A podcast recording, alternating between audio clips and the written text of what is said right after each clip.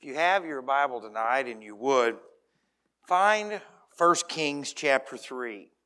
As we're going through the book of 1 Kings, we've been looking at some tough stuff. Stuff where we're looking at how to lead in a broken world. It's one thing to read books on parenting or read books on marriage or how to manage your money. It's another thing when you deal with that in the real world where it takes two to tango or it takes a coworker to try to ruin your life, to put your faith to the test. But chapter 3 is probably one of the most exciting chapters in the Old Testament, not from a violent standpoint or a uh, conquest standpoint, but it is an encouragement to us as we face difficult decisions, challenges in our life. I was just thinking about parenting today that for the first time in 12 years, I do not have a child that is nursery age for the first time in 12 years. And I'm not going to say amen, but brother, I'm thinking it, all right? Uh, and I just think about what, how difficult I thought that was for my wife to have to get our children here by herself all of these years and me being here early. And then I start to think about what we're getting ready to face is going to be so much more difficult than getting them to church on time or to make sure that we don't leave them here as almost has been the case a few times over the years. But I just think about the struggles.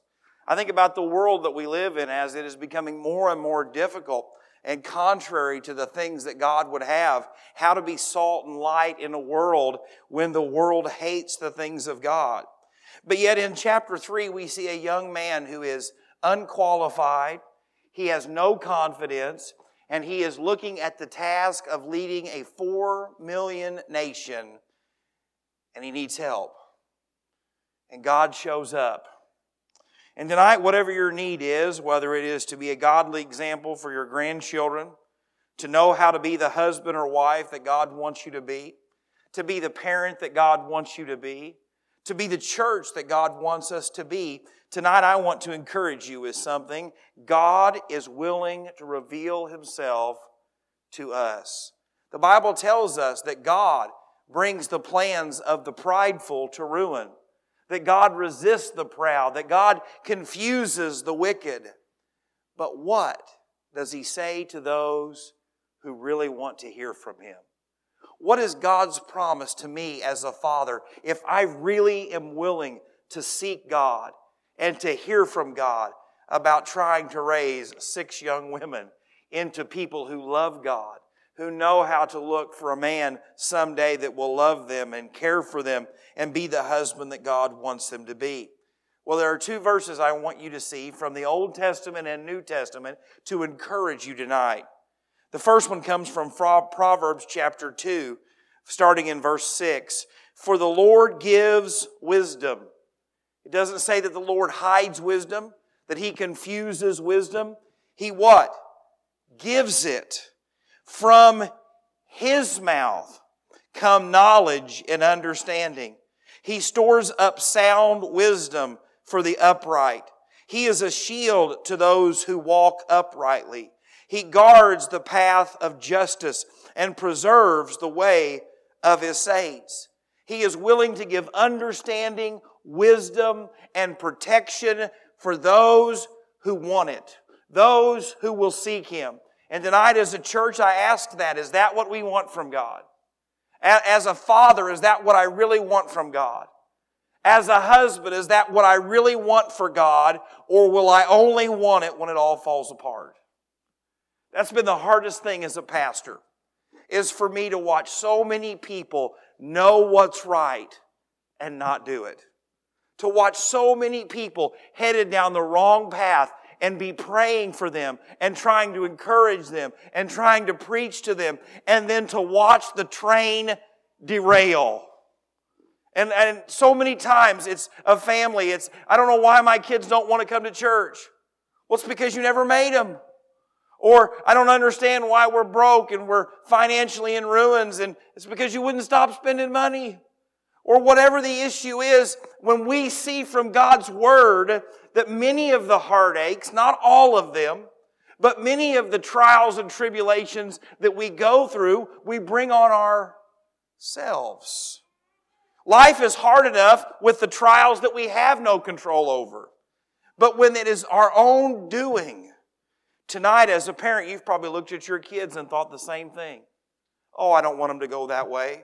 Oh, I don't want them to date that person. Oh, I don't want them to make that decision. And you try to counsel them, you try to guide them. Sometimes you even threaten to beat them within an inch of their life, but yet they do it anyway, and you see the heartache. Friends, I believe that's how God views his people. James, the first chapter, in verses 5 through 6, talks about it in the New Testament. If any of you lacks wisdom, let him ask of God, who gives to all liberally and without reproach. That means that God gives it generally, God gives it abundantly, God gives it more than we need and without reproach. God doesn't correct us with the initial wisdom. God gives us what is best for our life. Reproach comes when we don't listen to the wisdom of God. And it will be given to him. But let him ask in faith, with no doubting, for he who doubts is like a wave of the sea driven and tossed by the wind. Tonight, this is not saying something like Joel would teach you that God wants you to be healthy, wealthy, and wise, but God does want you to be wise. The healthy part, that's not always in the cards. The wealthy part, that's not always in the cards. But you can always be wise. That's encouraging tonight because I don't have to go through life like Ray Charles. I don't have to go through life blind.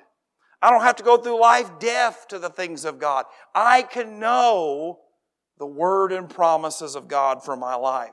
I said all of that tonight because I want you to see the perfect example of that played out. And so, if you would pray with me, we will begin. Father, tonight, you are the answer. Your word is the answer. Lord, the working and moving and power of your spirit is the answer. Tonight, Father, I thank you for those who have been able to come, those who are not able to, Lord, but are watching. And Lord, I pray for protection, safety as we leave this place in just a few minutes. Lord, I pray that you would continue to have your hand on this church and you would work. And Lord, I ask it all in Jesus' name.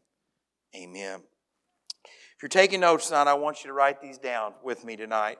God spoke to Solomon when he was where God wanted him to be. Now, don't miss that tonight.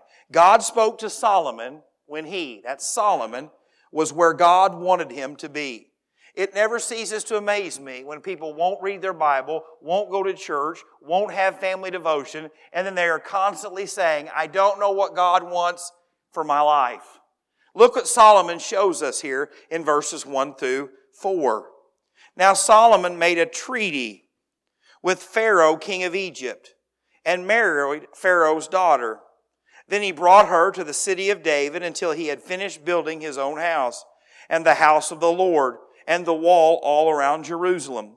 Meanwhile, the people sacrificed at the high places because there was no house built for the name of the Lord until those days. And Solomon loved the Lord, walking in the statutes of his father David, except that he sacrificed and burned incense at the high places. Now the king went to Gibeon to sacrifice there, for that was the great high place. Solomon offered a thousand burnt offerings on the altar. Now we see in the Old Testament that offering sacrifices at the high places was wrong. After they completed the temple, and the tabernacle, it became even more serious. But what we see from this passage of Scripture is that Solomon wasn't perfect.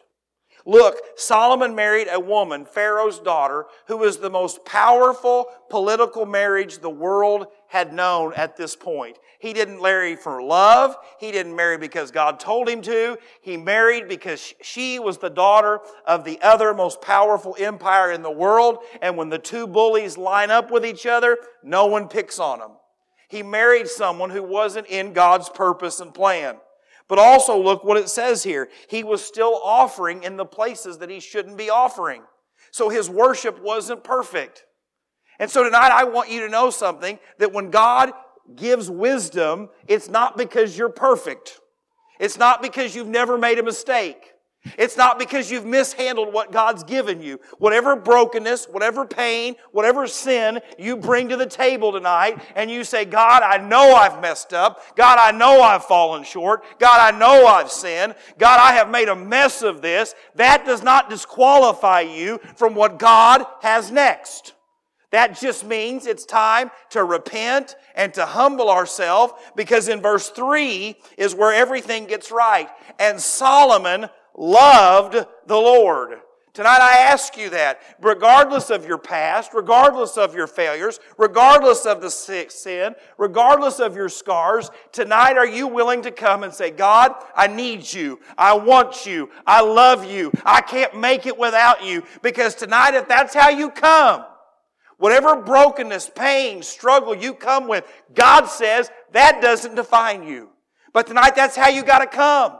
You can't come saying, God, I know I need you, but our marriage is a mess, and that's just the way it is. God, I know I need you. Our kids are a mess. That's just the way it is. God, I need you, but boy, I've made some sinful choices. You have to believe that when God forgives you, God forgives you. You've got to believe that when God forgives you, not only does He forgive you, but the Bible says that He forgets. Tonight, if you will come open and honest to the Lord, you come with a fresh start. You come with a clean slate. And so he says here, and Solomon loved the Lord, walking in the statute of his father David. And so we see his heart. But look at verse 4. Now the king went to Gibeon to sacrifice there. David, his father, taught him to love God, to worship God. David was not perfect. David was a sinner saved by the grace of God. He was a sinner that made some humongous mistakes. He was a sinner that ruined marriages. He was a sinner that brought a census into Israel and thousands of people died. But yet, his mistakes, his failure, his sin did not define what God thought of him. And so he goes to the place that he's supposed to go and he encounters the Lord. Tonight I want to give you three examples of that. First, personally. If you want to hear from God, you have to personally make a decision that you're going to spend time with Him.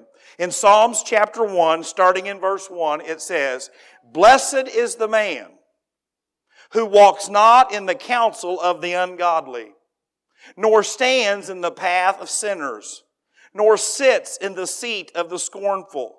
But his delight is in the law of the Lord, and in his law he meditates day and night. That does not mean you're going to hear from God by having a one verse devotion. That means you got to get in the Word of God. You've got to study the Word of God. You need to be listening to the Word of God. You need to be praying the Word of God. Listen, I'm not against reading one verse a day. I'm not against the two chapters read the Bible uh, through the year. What I'm telling you is if you want to hear from God, you've got to get alone with God and you've got to meditate on it. That means you've got to think about it. That means you've got to study it. That means you've got to take notes about it. You've got to let the Word of God work in your life. Adrian Rogers gives this example. He says, if today you were to make the decision to quit eating, except for one time a week, only when it rains or when you have nothing else to do, you were going to go to one specific restaurant and eat in that little 30 minute window, what would happen to you physically? You would die. You would wither up and die if you ate once a week for 30 minutes, and most of the time, you don't even show up every week. Now, I know I'm preaching to the Sunday night choir here, to the people who brave the weather, but I'm telling you, I know people that sit on church seats or pews and never open the Word of God. You are starving yourself spiritually. You are not going to hear from God unless you are intaking what God is saying from His Word. How about this as a family? You say, Jake, don't go messing in with our families. This is what the Bible says in Deuteronomy chapter 6. And these words which I command you today shall be in your heart. When you spend God with time with God alone, it affects your heart. And out of it affecting your heart, you shall teach them diligently to your children. That means consistently. That means constantly. That means on a schedule. and shall talk of them when you sit in your house, when you walk by the way, when you lie down, and when you rise up. We shouldn't expect our families to hear from God unless we are where God wants us to be when we should be there. So, personally, as a family, and then corporately, as a church, we shouldn't expect to hear from God if we're not willing to spend time with Him, time with Him as a family, and then time with Him as a group. Hebrews chapter 10, starting in verse 24. And let us consider one another in order to stir up love and good works. That means if you're saved, you're a child of God, God can work in you, God can work through you, but He wants us to be together so that we can work through this together not forsaking the assembling of ourselves together, as is the manner of some, but exhorting one another. That means encouraging one another. That means reminding one another. That means correcting one another to do what? And so much more as you see the day approaching. I get in a lot of trouble by talking about how you ought to be in church on Sunday night, you ought to be in church on Wednesday night, you ought to have daily devotions. But I want you to know something. If a pastor doesn't do that, he is not exhorting you to be who God wants you to be. So when a pastor says you ought to have less church, you ought to meet less often, it's not a matter of personal preference, it's a disobedience to God's command. It is my job to encourage you to be together, to worship together, to sing together, to study together. And if I do not do that, I am being unfaithful. And so tonight I ask you, are you where God wants you to be? That when He chooses to speak, when He chooses to move, when He chooses to work, that you're there. How many times has God been working through a sermon and I've thought, oh man, if that family was just here this morning, they just asked me that question. What does the Bible say about this? And if you know something, I do not know every answer to every question that is ever asked, all right? I have to Google Bible questions just like you do. All right, but someone will ask me on a Saturday night, what does the Bible say about this? Well, I'm not really sure. Let me study it. And the very next day, the sermon's all about that very same topic. And I'll be like, man, they're going to get their answer. And then I'm like, oh, no, they're not here. How many times has God wanted to speak, but yet we're not where we should be? How many times has God's Word had something for us, but yet we've skipped that part of our personal Bible study? I'm thankful that God can find us no matter where we are, but it makes it much more effective for us to be where God wants us to be while He works. The second thing I want to show you from this passage of Scripture tonight is God wants to work in your life when He has given you a purpose. God wants to work in your life when He has given you a purpose. And tonight, if you are still here and still breathing, God has a purpose for you. And so, because He has a purpose, He is willing to show up and show out. Look at verse 5. At Gibeon, the Lord appeared to Solomon in a dream by night. And God said, Ask, what shall I give you? And Solomon said, You have shown great mercy to your servant David, my father, because he walked before you in truth, in righteousness, and in uprightness of heart with you. You have continued this great kindness for him, and you have given him a son to sit on his throne, as it is this day. Now, O Lord my God, you have made your servant king instead of my father David, but I am a little child, most likely between 18 and 22 years of age. I do not know how to come out or go in, and your servant is in the midst of your people whom you have chosen, a great number, too numerous to be numbered or counted. Therefore, give to your servant the understanding heart to judge your people, that I may discern between good and evil. For who is able to judge this great people of yours? You see, God had called him to that. David recognizes, Solomon recognizes that God loved David first. And many of the blessings that Solomon was receiving were not because of Solomon, but were because of David.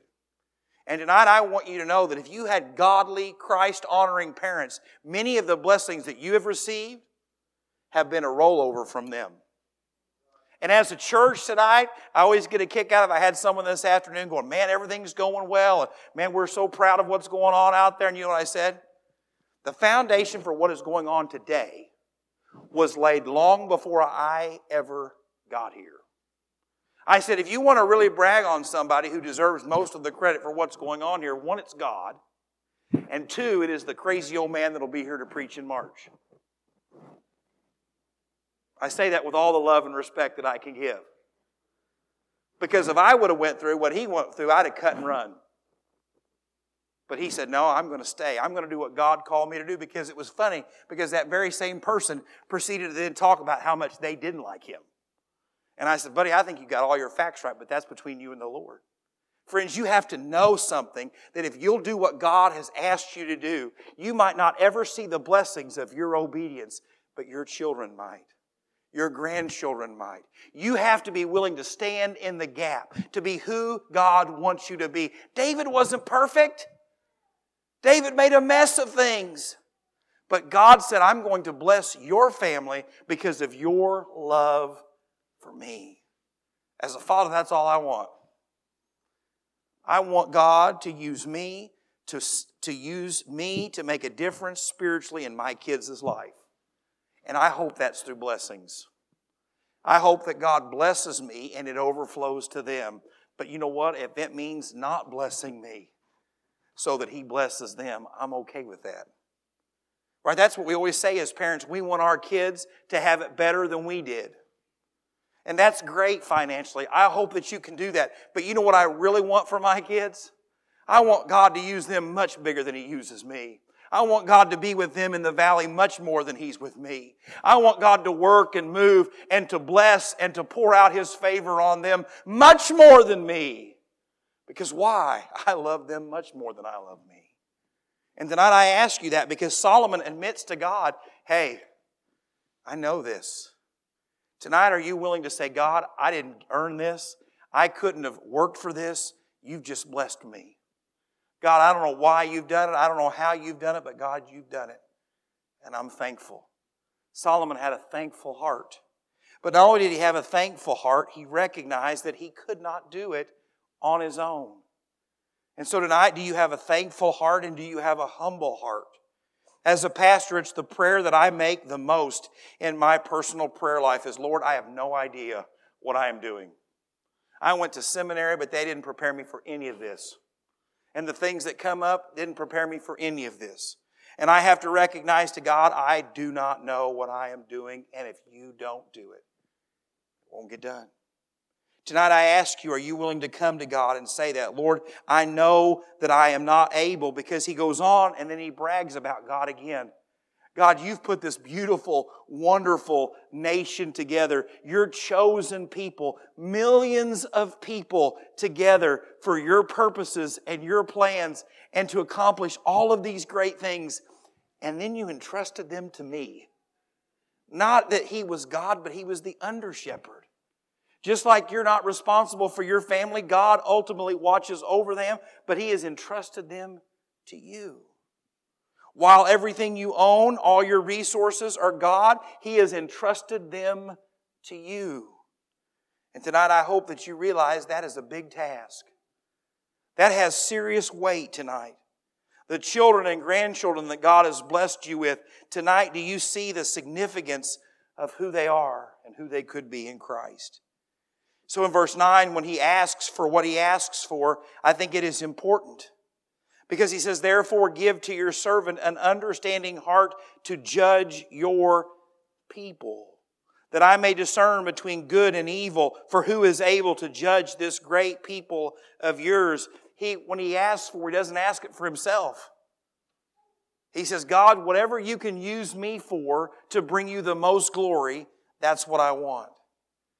But I'm telling you what, I am sure there was a selfish part of that too. Lord, I don't want to mess this all up. Lord, I don't want this to crash and burn under my watch. I mean, he had seen this nation almost tear itself apart multiple times, and even his dad couldn't keep it together. Absalom rebelled when King David was on the throne, when he was at a position of strength, and King David wasn't enough. King David, as his deathbed, wasn't enough on his own to keep Adonijah from stealing the throne. And here's Solomon. He's not been through the battle. He's not been through the betrayals. He's not been through the wilderness. He's not lived in a cave like King David. He's not had Saul brought to his doorstep and everybody says, just take him out. And David says, nope, I'm not touching the Lord's anointed. Solomon grew up in the palace. He had missed the wilderness. He had missed all of the ways that God had provided. And tonight, if you're here and you're saying, Jake, I know that God's faithful. I've been through the valley. I've been through the storm. I've been through it all. Tonight, don't forget that your children might not ever see that. And the faith that you pass on to them is the faith that they're going to have in Him. That's why it's so important for you to praise God in what He's done in your life with your kids and your grandkids. Because some of them might never go through that abusive, drunken home that you were raised in because you made that commitment. Not in my house. You might have been raised in a home where your parents were, were always fighting, always carousing, always running around, and you and your wife have made the commitment. Boy, we might have problems, but we're not going to have it in front of them.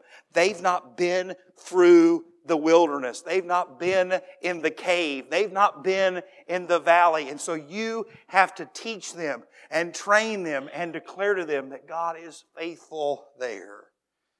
Now we're going to know something. Solomon finds out about that. But it was because his own sin. I think of my own parents when I was growing up. Neither one of my parents were raised in church. They took themselves when they were kids. I don't think they're here tonight, so I can say this. They're probably watching, but that's okay. They can forgive me.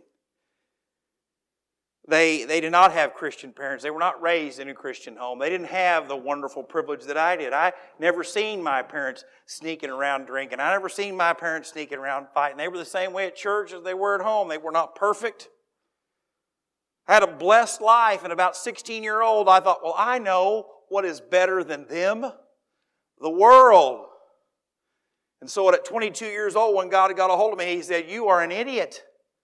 You had never been through the wilderness. You had never seen the heartache of sin. You had never seen all this junk, but yet you put yourself there. And so now, as a parent, I'm trying to protect my kid from not the things that my parents brought into my life, but that I brought into my own life trying to teach them, hey, I know it looks appealing. Hey, I know it looks like everyone's having fun, but I'm telling you, it will ruin your life. I, I, know they might look dreamy, right? My oldest one's not quite there, but she's starting to, I think, you know, hey, I could date somebody at some point, you know. And I watch these long-headed, hairy-legged losers all over. No, I'm just kidding. And I think, not that one, and not that one, and not that one. And I know they seem like they've got every answer. And I know they seem like they're going to conquer the world, but they're probably going to have a big old fat gut accomplishing nothing, right? Leave them alone. But right in their eyes is, oh, he is just so dreamy. But you just don't know what that can do to your life, how it can affect you. Wait for the person that God has for you. Tonight, don't stop giving God the praises for what he's done and pray that God keeps him from the valley. The last thing tonight, I've, I've rambled a little bit, but that's okay. 1 Kings chapter 3, starting in verse 10, the last thing I want you to show you tonight is God gives some promises unconditionally and some with conditions. Don't miss that. God gives some promises unconditionally and some come with conditions. Starting in verse 10, the speech pleased the Lord that Solomon had asked this thing.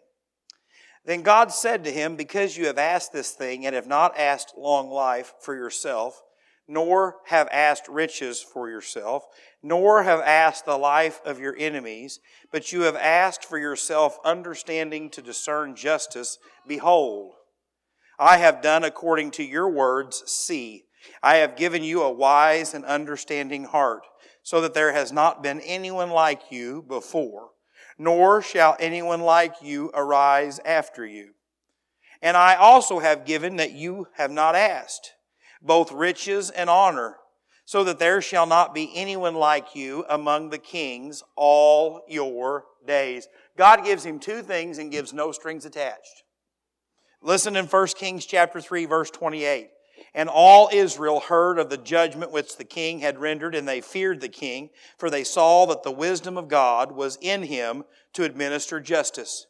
Everybody sees, hey, he's wise. God says, I'm giving you that wisdom, no strings attached. He also says, I'm going to give you these other things riches, honor, peace, no strings attached. Listen what it says in 1 Kings chapter 11, verses 41 and 42. Now, the rest of the acts of Solomon, all that he did, and his wisdom, are they not wrought, written in the book of the acts of Solomon? And the period that Solomon reigned in Jerusalem over all Israel was 40 years. So he prospered above and beyond what this book even tells us. So he had the wisdom, he had the wealth, he had the fame, he had all of those things, and they were unconditional promises. Just like tonight, if you are a child of God, God has given you unconditional promises. He has saved you. He has forgiven you. He has written your name in the Lamb's book of life, and you will not lose that. He cannot take that away from you tonight. When God adopted you into His family, He promised that He would never not love you. You cannot be unadopted in the family of God. But in verse 14, He gave him a promise that was conditional. That is why tonight I disagree with the fact that God is not movable with our prayers, that God has everything planned out, programmed out, and there is no altering or moving God's thought. I believe that God responds to the prayer of His people. I believe that God gives us the ability to choose. Because look what it says in verse 14. So if, so if you walk in my ways to keep my statutes and my commandments as your father David walked, then I will lengthen your days. Then Solomon awoke, and indeed it had been a dream, and he came to Jerusalem and stood before the ark of the covenant of the Lord, offered up burnt offerings, offered peace offerings, and made a feast for all his servants. Now don't think that I don't believe that God is sovereign, that God knows what's going to happen. God is in control. God has a purpose and a plan. I agree with that. But did you hear what he said? So if. The first two promises were unconditional. He said, You're getting this no matter what. But the third one, you only get it if you do this this way. Now, this is very important because in 1 Kings chapter 11, starting in verse 11 through 12, the Bible says, Therefore the Lord said to Solomon, Because you have done this. God says, I offered you this. I said you could have this and you said no. It's just like when Joshua or Moses looked out at the children of Israel over the different times and said, Choose this day whom you will serve. It's like when Jesus looked out over the city of Jerusalem and said, Oh, how many times I have wanted to draw you near to myself. Because you have done this and not kept my covenant and my statutes, what I commanded you, I will surely tear the kingdom away from you and give it to your servant. Now, don't miss that. We know that when King Solomon dies, the kingdom is torn apart. But I want you to see how the blessings of a parent can be moved and worked by God.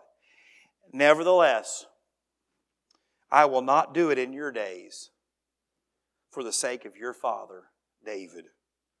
I will tear it out of the hand of your son. God doesn't even say, Solomon, I'm going to do this because I like you. I'm going to do this because of who? Your dad. Friends, today, if you don't think it matters the life and faith that you impart to your children, you are lying to yourself. If you don't think the blessings this church receives are many times because of the faithfulness and obedience of God's people in the generations before us, you are lying to yourself. I say all of this tonight because I want you to know that serving God, honoring God, is not a sprint, it's a marathon. In 1 Kings chapter 11, it's a pretty large text, and I want to read it all tonight because I want you to see how far we can fall when we do not take the wisdom of God serious. As a church tonight, you say, Jake, we couldn't ask for anything more. We're seeing people saved. We're seeing new families every week. We've seen God work in so many ways. None of it has to continue. You say, Jake, my family, God has protected us. He's been with us. He's taken care of us. He's done all of these things for us. None of it has to continue. Tonight I ask you, are you willing to serve God for the long haul, even through the ups and the downs? Because Solomon was not willing to. Solomon let the things of the world tear him from God until the very end. And then you can read the book of Ecclesiastes and see that he says everything is meaningless unless it's done in the Lord. But listen to how he gets led astray in 1 Kings chapter 11, starting in verse 1. But King Solomon loved many foreign women, as well as the daughter of Pharaoh, women of the Moabites, Ammonites, Edomites, Sidonians, and Hittites, from the nations of whom the Lord had said to the children of Israel, You shall not intermarry with them, nor they with you. Surely, that's a guarantee. That is a, this is going to happen. They will turn away your hearts after their gods. It was prohibited from the king in the Old Testament to have foreign wives. But Solomon said he knew better. What does it profit for us to serve God for everyone else but mess it up for ourselves? Tonight I ask you that. Are you willing to let the wisdom of God change your home and your life first? It even goes on in that verse and says, Solomon clung to these in love. That gives the idea of when the Bible says that a husband shall leave his father and mother and be joined to his wife. It gives us this idea that God did not want them together. God did not put them together. God did not want to keep them together. But Solomon said, This is my sin. This is my choice. I'm hanging on no matter the cost. It gives us the impression that throughout Solomon's life, God tried to correct him, tried to bring him back, tried to turn him in the right direction, but he clung to the women in his life. He clung to the idolatry in their life. Friends, tonight I want you to know that there is a time to hang on. There is a time to not quit. There's a time to keep fighting, to keep keeping on when the going gets tough. But when it's hanging on to your sin, all you are doing is destroying your life. God says, lay it down. God says, flee from it. In verse 4, it says, For it was so when Solomon was old that his wife turned his heart after others' God, and his heart was not loyal to the Lord his God, as was the heart of his father David. For Solomon went after Ashtoreth, the god of the Sidonians, after Milcom, the abomination of the Ammonites. That is the god that sacrificed children. Solomon participated in child sacrifice. Solomon did evil in the sight of the Lord and did not fully follow the Lord as did his father David. Then Solomon built high places for Chemosh, the abomination of Moab, on the hill that is east of Jerusalem, and for Moliah, the abomination of the people of Ammon. And he did likewise for all his foreign wives who burned incense and sacrificed to the gods. So the Lord became angry with Solomon because his heart had turned from the Lord God of Israel, who had appeared to him twice and had commanded him concerning the things that he should not go after other gods, but he did not keep what the Lord had commanded. Therefore, the Lord said to Solomon, and those are the verses I read to you. But go down to verse 13, and I want you to hear this again. However, I will not tear away the whole kingdom. I will give one tribe to your son for the sake of my servant David and for the sake of Jerusalem, which I have chosen. Now, the Lord, don't miss this, the Lord raised up an adversary against Solomon, Hadad the Edomite. He was a descendant of the king in Edom. Even though Solomon had messed so much up, even though Solomon had made a mess of everything, God says there's going to be consequences for your sin, but I'm not totally done with you. And friends, tonight I want you to hear that because so many times we need to know that while we cannot lose the presence of God, we cannot lose our salvation in God, that the earthly consequences of sin are real. And Solomon recognizes this when the kingdom is going to be torn away from him, but it's going to be after he's gone. Friends, I want you to know that I believe there are many families today that are having struggles today because of the sins of previous generations. You say, Jake, what does that look like? Sometimes it means a father that was an alcoholic teaches his kid to be an alcoholic and he can't just drink one. Sometimes it's when a father is not faithful to a wife and a woman grows up with issues with her father and is no longer faithful to her husband. Sometimes those sins will affect generations. and you can see it in our own community. You might be able to see it in your own family. But tonight I want you to see something that even though it all got messy and even though it all got broken, God said, I'm not going to abandon you totally. I'm going to leave you one tribe and one descendant because one of these days I'm going to send Jesus. I'm going to send the promised Messiah through the lineage of David. Why? Not because of anything David did, not because of anything Solomon did. It is because I made a promise that I was going to crush the head of the serpent. And that required a perfect Messiah. And so tonight I want to give you a word of encouragement. I don't know if you're the Solomon at the beginning of his reign or the Solomon at the end of his reign. Tonight, if you want the mercy and wisdom of God, you can have it. Tonight, if you're willing to say, Jake, I want things to be different for my kids, I want to be a blessing to not only my generation, but the generations to come after me, tonight is the night. You say, Well, Jake, my kids are grown. My kids are already a mess. Then let God work in your grandkids. Let God continue to work through you to reach your rebellious kids. Tonight, believe that if wisdom really is all that God promised to be, it's worth it. But tonight, it's got to start with you saying, I love you, Lord, more than anything. Lord, I need you more than anything. That means tonight, if you've never been saved, tonight could be that night where you repent of your sins, call upon the name of the Lord, and experience the new birth. But tonight, knowing most of you, knowing your relationship with the Lord, it's not a question of I need to be saved. It's Lord, I just need your wisdom in every area of my life and trusting that God can do amazing things. Father, we thank you so much for your word. I pray tonight, Lord, that you would again work and move as only you can. Lord, I pray tonight for your saving power, your deliverance, Lord, your provision, all the things that only you can do. Lord, tonight we trust you in our brokenness, our fallenness, and Lord, we are thankful that you are so, so good to us. Tonight, Lord, I not only pray for this time of invitation, but also the time of travel tonight, Lord, that you'd give us safety, and Lord, that you'd work all for your glory. And Lord, I ask it in the precious name of Jesus. Amen.